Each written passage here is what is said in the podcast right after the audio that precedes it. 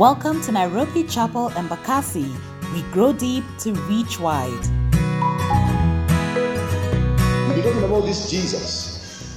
Like how, who, who is he? What did he do? And in as much as we know it, it is a time when we just really focus on exactly what he chose to do, why he did it. But before we get into that, this week, um, being that the rest season has begun, not just in the country but in the churches, in organizations, I chose to just bangaiza on YouTube. You know what I'm talking about, right? Ile una, una scroll to, just looking at your own things. There's nothing much you're looking for. And being that I love documentaries, I came across this documentary by, um, I think it was ABC, the news channel in the US, that talked about Sam Cooke. How many know Sam Cooke was? Sam Cooke, Sam Cooke. Yes, sawa sawa. Sam Cooke is an American singer. He sang that song, uh, You Send Me, an amazing song. Every once in a while, dedicated to the most beautiful woman in the house. Amen. If you do not know her, see me after the service. Sasa, yeah, I'll tell you who she is. And so he is a crooner, a guy who uh, was gifted in music. But I also realized in the documentary, alianzia kwa kanisa, like many of them. He began as a gospel singer, sang his dad who was a pastor, went around um, the US doing that, but at some point decided, upon me, I'm done doing gospel music to end a secular. And he was a hit there as well. Did some amazing songs. That's where Kina You came, and many others. He was also a very good entrepreneur, a guy who got to actually own his own label. He took care of all the masters to his songs and actually owned all of his music. Imagine that at that time. He was born in 1931, a very difficult time in the US, um, especially for the blacks, and died very young in 1964. But before he died, he wrote one of the most powerful songs that I've ever heard. It is sung by so many, and it is this song, Change is Going to Come.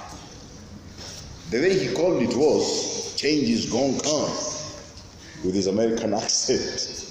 Change is gonna come, it's gonna come. And the text behind the song is simply that these atrocities the blacks were facing at that particular time that at some point in life change itakuja. It is very similar to what martin luther king jr many years after that talked about when he said i have a dream that one day and he listed the details of the dream. And so what's interesting is that this time in black american history there was a lot of um, discrimination like we all know and all this guy was talking about is hopefully, man, one day, one final day, change, hope, goodness, something lovely will come. All this discrimination will end. And so as I watched the documentary, it was almost an hour. I was like, hmm, what a beautiful story. I knew about his story, but I never really went into detail like that. And the funny thing, even with this song that he wrote, "You Got um, uh, Change Gonna Come," is it was actually released after his death, but it is one of the most powerful songs in all of his life. And so they actually um, say things like, "What would happen if he lived longer than 1964? How many other songs? What movements would he have joined? Would he be close to Martin Luther King Jr. or something might have happened that might have helped the black history uh, or the black people in, um, in, in America. And so as I, as I looked at that, I thought of Jesus because it is what we are just thinking about in this season. Uh, my desire for this season, especially right here at Nairobi Chapel and Bakasi, is that we would remember him in this time. Yes, we're having fun. Yes, we're resting. Yes, we are at a point where we are saying, Hey, Jehovah, thank you for the year, and here we are, we're here to celebrate. But can we just find some time in these Sundays to celebrate Him, to remember Him? And so as I looked at some Cook story, I was like, hmm, how does it relate? how well does it relate to Jesus? How amazing does it relate to him? Because something I was thinking about this morning as I was um, getting ready is I know theologically and chronologically Christ wasn't born in December. That we know. But I'm just trying to imagine the couple of days before Jesus was born, what was going on? Mary was pregnant, obviously. Tumbo iko huko. And if you've had your wife or seen her pregnant, hey, boss, it was not a beautiful time for Mwanandugu Joseph. It was difficult. They could not find a place for Jesus to be born. It is a season where um, a lot was happening in the nation of Israel. They were slaves in their own country. And so I remember and thought about this nation Israel, especially that nation Israel, and went back all the way to the Old Testament, to the prophecies, which, if you follow us on social media, Nairobi Chapel and you'll see that we've been sharing a lot of prophecies about this Christ, just to help guys remember that Christ hakutokea tu, yes we know, but he didn't just appear. He was spoken of by prophets in the Old Testament. I went all the way to Israel and how God called Abraham, Isaac, and Jacob, our patriarchal family, the family that bore us, especially us of the faith. I went to the place of wondering how Abraham was called and how he came from a nation that knew not God, but God chose him and said, Hey, dude, you are the guy whose lineage I will use to bring up this nation. I went all the way to Jacob and how he was a player. Amen. Sema tu amen. He was. Jamaa. He, the nation of Israel came from four women. It wasn't that it came from just one. It came from four. He had he, he, he was so um, off that his actual name meant that he was a deceiver. Four women bore these tribes of people who now become the place through which Christ comes. I went all the way to the kings of Israel. Remember Saul, for example, that the Bible calls the man who stood way above everyone. And you could see him even in a crowd. He was majestic, looked like a king, but had not the heart of a king. I remember David, for example. David, who the Bible calls the man after own God's heart, was so valiant that akisimama in front of a giant like this, he's like, wewe enda kunyorosha. By the end of this, I'm going to be the one who is on top of this. Why? Because I have God on my side. David, who the Bible says went to hide because Saul wanted to kill him, and in his hiding takes a group of people many guys, but the Bible calls them the rejects of the society. But by the end of the story, these guys make the army of Israel, the great men of David. This is the nation Israel from which Christ comes from. One of these guys, Benaiah, who somebody in this house, somebody, I'm not going to point fingers, preached about. My goodness, that someone was fire. The guy chased a lion how many, by show of hand, how many have ever chased a lion? ah, deceivers, deceivers in the house. how many have ever chased a dog? To, to, to try a dog. A dog. Aki, Mungu anawaona aki. this guy chased a lion and the lion went into a pit. And what does this guy do? goes into the pit and kills it. Why would you chase a lion into a pit? Si imeingia kwa pit, leave it there. And kills it. One of them, the Bible says, takes a spear and kills 300 men.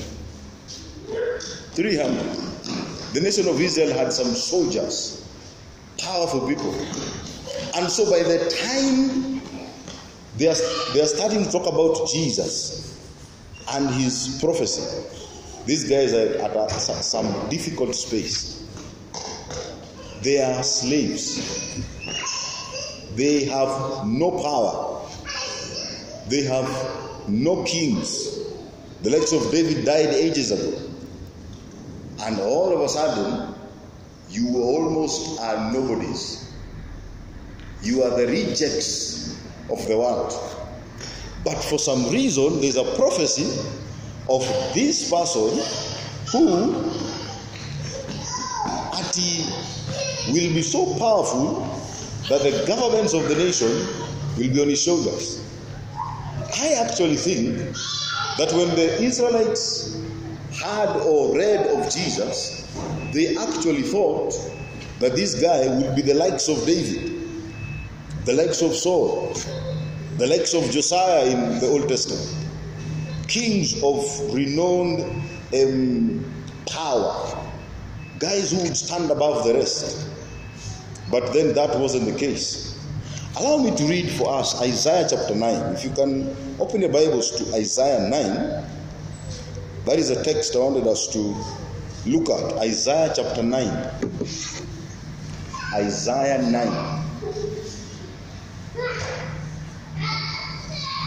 Isaiah chapter 9, one of the prophets, major prophets of the Bible.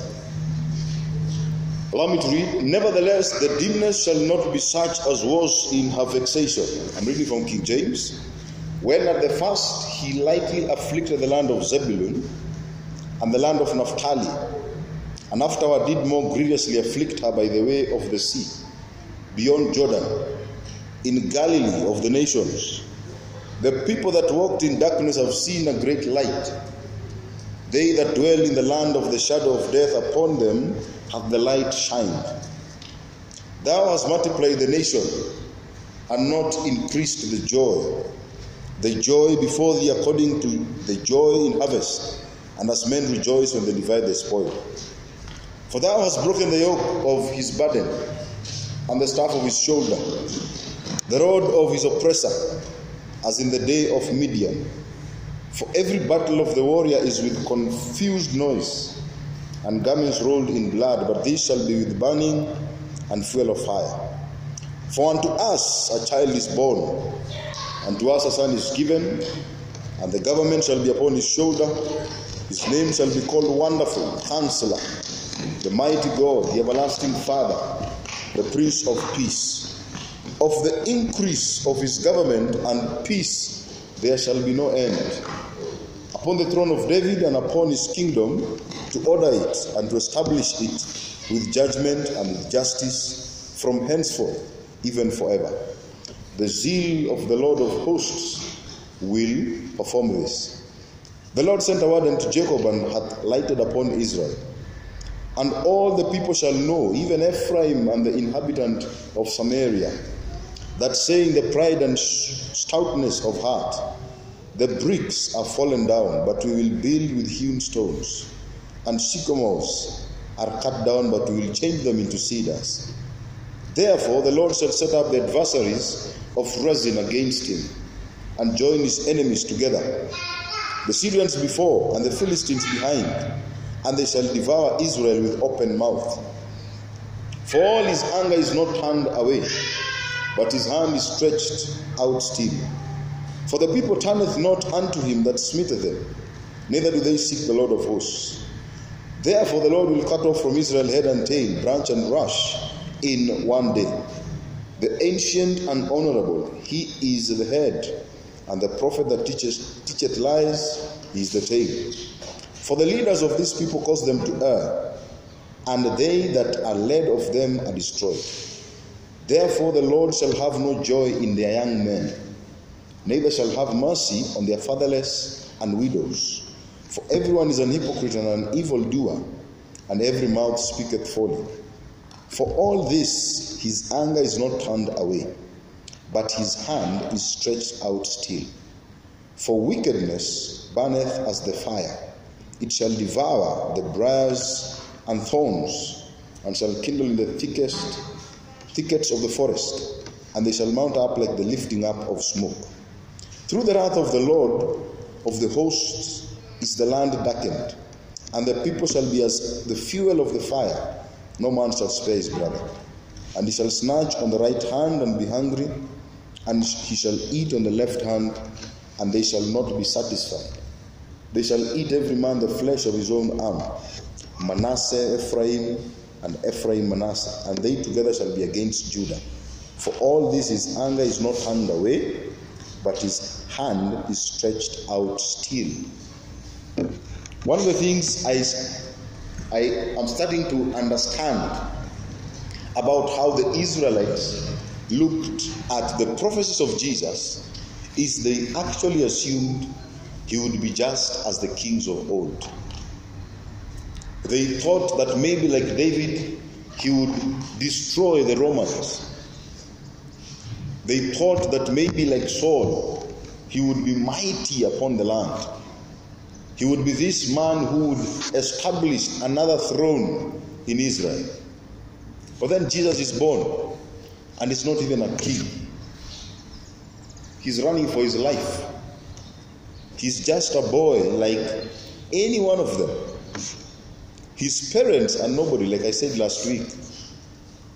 They come to a point of understanding, this guy, how is the government going to be upon his shoulders? How is he going to help us defeat this Roman nation that is above us? And I actually believe they were very disappointed. Especially when Jesus starts his ministry and some of even the Roman soldiers are his friends. Some of these guys are his pals. He heals the son of the centurion. And I'm sure they're going like, okay, how, how, what's going on here? I thought, we thought, the nation thought, you're going to come and destroy these people. When they asked him about the coin, I'm sure the Israelites are going, ah, this, this, this is the moment. This is now when this guy will declare that he is in charge, that he's going to take over. And then he lifts up the coin and goes, Give to Caesar. What is Caesar's? I'm sure guys were crushed. They're like, oh, this guy, go back where you came from. Disappear. Don't need, don't need to be here. But I'm sure what went on through the heart of Christ is I'm here to bring a change. A change is going to come. A change. I am here to change the destiny of mankind. But they had no clue. The change they had in mind was rulership, kingdom, earthly goodness, power for Israel, and domination across the other nations.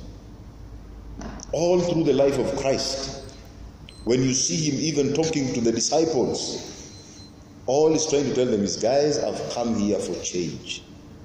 I've come to change the destiny of you who I'm going to leave behind. He spoke so powerfully, but had no earthly power as a human being to the point they thought this guy is crazy. Dude, we know your dad is a carpenter. Crying out loud. Jews, you stool. You are the guy who I came for for my sofas. So how can you tell me that that you're going to nah this this can't be true. And so in this Christmas season, how has it been for you, especially looking through the year? What areas of your life did you want to change? Did the changes you wanted through the year manifest? Did you accomplish those areas you wanted to change? Some of us wanted to change our health. I'm not pointing fingers, I'm just saying some of us, me included. Kuna only feel this side. I have not been to the gym for almost two years. It shows. Eh, maybe huoni but mimi najua. Mm. What is that change that you wanted in your life? Has it happened yet? Are you disappointed to the point you've given up on it? Are you like the Israelite who's like, you know what? This will never happen. Might as well find my own way of salvation. Me, I'm done. Me, there's no other way to do this. Where are you in this Christmas season? Where is your heart? What are you planning for 2020? Is there something in your heart that you believe for everything that it will never happen. Like you're sure, you are 100%. Imagine, I've tried this thing for now, this is the fifth year. Imagine, uh, actually, ikitu haita happen. Me, I'm done. Are you there? And I'm here to remind you, just like the Israelites who never believed, Christ still went all the way to bring the change that they needed, each one of them.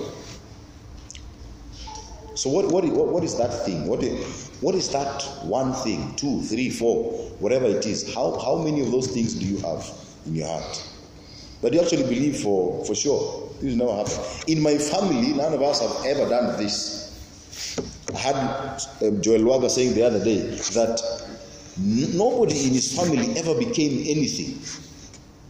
Anything, you know. And by anything, I don't mean that they're not doing anything um, that they like or love but anything in public to the point or to the level like Joel was, nobody in their family. So when that started in his life, he actually sat there and thought, hey, okay, I think there's a mistake somewhere here. Something is going wrong. What is that thing for you? Because some of us have gotten to the point where you're like, okay, you know what? This will never happen. I'm done. Um, there's no change that will happen in my life. Hapa nimejaribu. After going to the gym for now six years you know what? Tough. Maze, of, of better is life. Of importance. Yeah, of importance is life. What is that thing? Maybe it's schooling. Some of us have tried going back to school for almost six years now. And just like oh. And in as much as you've prayed about it god has given you the go ahead but for some reason things are just not aligning to that space Maybe it's your marriage. Or for the singles in the house, yeah. maybe it's finding that, that, that. I'm not pointing any fingers. I know enough single guys here. What is it for you? I'm here to remind you or to encourage you that with Christ, the change will come. With Him on your side, change is going to come. And I bet you that every person here has something for which you want to change. There is. If you don't, then you're wasting time. Eh, you should have gone to heaven, Kitambo. I don't know what you're still doing away. What is that thing? What is it?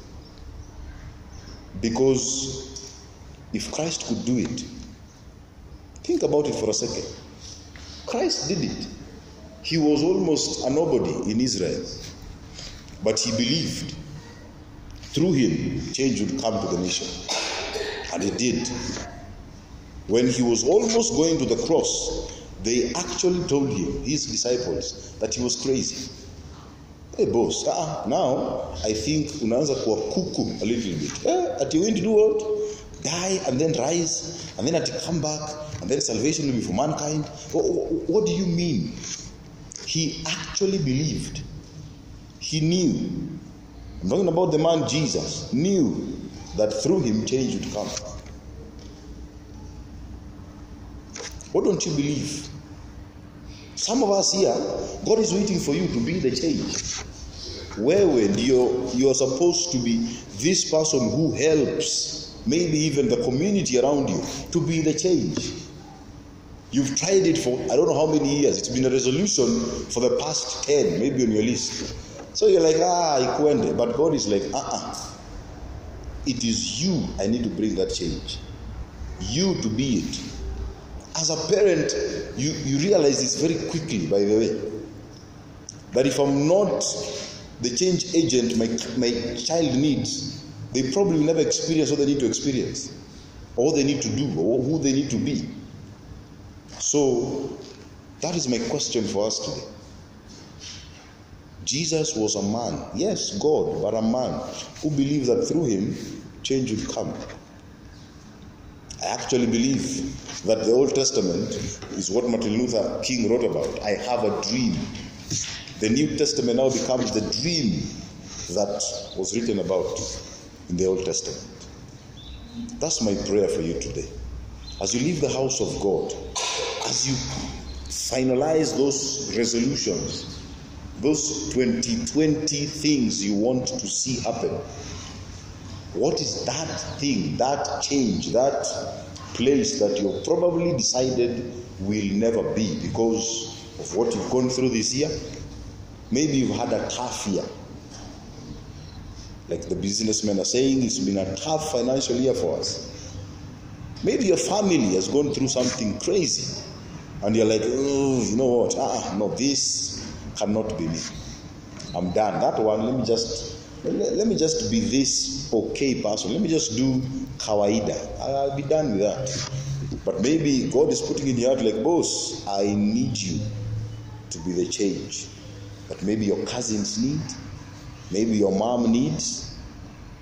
I remember a friend telling me the other day, hey, I had to stand up in my, my house. Too much was going on. I had to stand up and say, you know what, guys, let's put everything down. Eh, we need to talk. Maybe that's all you need to do.